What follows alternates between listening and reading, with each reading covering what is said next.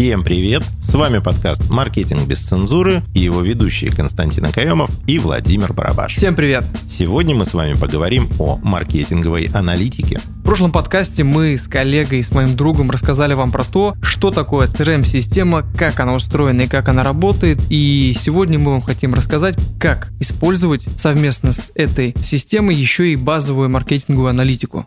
В общем смысле, маркетинговая аналитика – это процесс, который помогает проанализировать действия отдела маркетинга и найти закономерности в данных для принятия решений.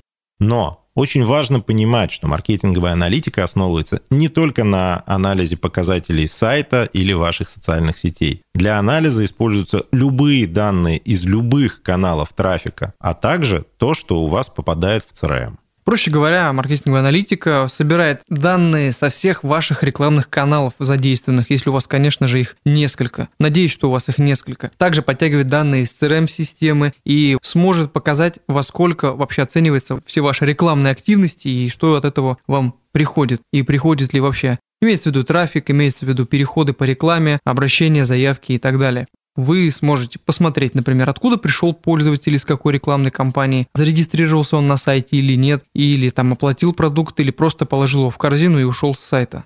Часто бывают такие ситуации, когда отдел маркетинга докладывает руководству о том, что мы собрали 100 тысяч лидов сделали охваты в миллион пользователей, сделали там 100-500 звонков холодным или теплым клиентам, но при этом коммерческая служба говорит, а у нас плохо с продажами. Или собственник сидит, смотрит на показатели выручки и говорит, окей, ребята, вы собрали такое огромное количество каких-то взаимодействий, а где же денежки-то с наших продаж? И вот здесь маркетинговая аналитика выходит на первый план – потому что она позволяет убрать весь мусор из этого трафика, понять, почему люди перешли по вашей ссылке или зашли на ваш сайт, но не совершили покупку. И вот здесь важно использовать все доступные инструменты для анализа поведенческих моделей ваших потенциальных клиентов, чтобы посчитать действительно, а что же сделать такого эффективного, чтобы из этого огромного количества людей процент тех, кто все-таки зашел с вами в сделку, оказался выше, и, соответственно, эффективность ваших маркетинговых коммуникаций росла, росла и радовала вас. Все вот эти сложные этапы, про которые сейчас сказал мой коллега, нужны для того, чтобы ваши маркетологи вам же на совещании не говорили на ваши вопросы словом «не знаю», типа «ну так получилось» и так далее, потому что любой сбор данных, он дает всегда точные ответы, то есть почему клиент покупает или не покупает продукт, что ему на сайте не понравилось, может быть сложно ему зайти с мобильного устройства вообще на ваш сайт и так далее. И при этом стоит отметить, что маркетинговые цели в вашей стратегии, которая у вас должна быть обязательно, должны совпадать, э, как правило, с бизнес-целями. Простой, понятный свод правил, когда ты и твой маркетолог понимаете, что вы идете к единой цели. Ну, как правило, цель любого бизнеса это заработок, понятно, да, доход, но здесь не будем забывать, что нужно все декомпозировать, чтобы прийти к какой-то определенной цели в виде заработка, нужно сделать какие-то определенные задачи, там, сделать охват, запустить рекламную кампанию во ВКонтакте, запустить рекламную кампанию в Яндекс.Директе и смотреть, какой канал лучше всего приносит вам трафик. А самое главное, качественнее. Вот как раз-таки на этом этапе важно все цифры смотреть и анализировать. Если вы не знаете, с чего начать, то вот несколько простых шагов или универсальных блоков, которые обязательно нужно проверить в работе с маркетинговой аналитикой. Самое первое, с чего нужно начинать, проверка технического состояния канала коммуникации. Вы можете сделать очень классный сайт, вы можете сделать очень продающий офер, но если человек, заходя, к примеру, с мобильного приложения, видит разъехавшиеся поля, нечитаемый текст, либо у него просто не грузится сайт, потому что хостинг ваш не вывозит количество людей, посещающих сайт, это потерянный клиент.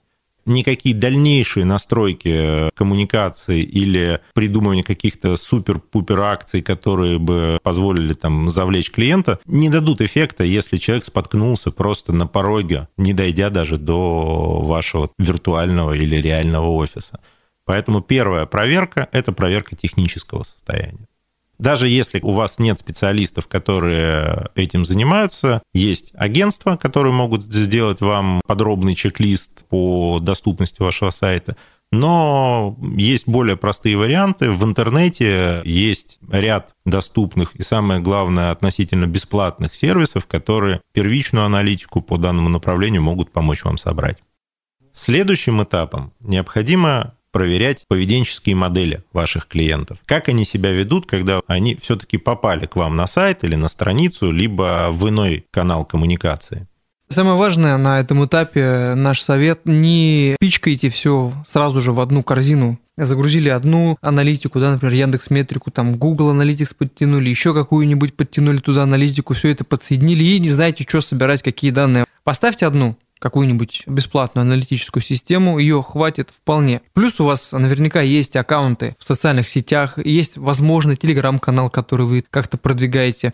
Оттуда тоже можно данные собирать по охватам, по подписчикам. Вконтакте есть своя система аналитики. Все это используйте для того, чтобы как раз-таки выстраивать классную, оптимальную и эффективную маркетинговую стратегию. Почему мы так много в своих подкастах говорим о том, что важно изучать свою целевую аудиторию, важно изучать ее поведение и прочие интересные вещи совершать? Ну, потому что с этими данными нужно выходить в настройки рекламных кампаний. Это работа не вслепую, это работа с использованием тех данных, которые у вас есть, поэтому их важно всегда собирать. Времена дикого капитализма и спонтанного предпринимательства остались в далеком прошлом. Сейчас бизнес — это высокотехнологичное взаимодействие с вашими покупателями, с вашими потребителями услуг, знание их поведения, знание, как выстраиваются взаимоотношения, как выстраиваются коммуникации, по каким принципам они принимают решение купить именно ваш товар или вашу услугу, и с какими сложностями, возможно, они сталкиваются на пути к приобретению. Это ваша волшебная палочка, которая позволит не загнуться вашему бизнесу, а развиваться и радовать вас прибылью.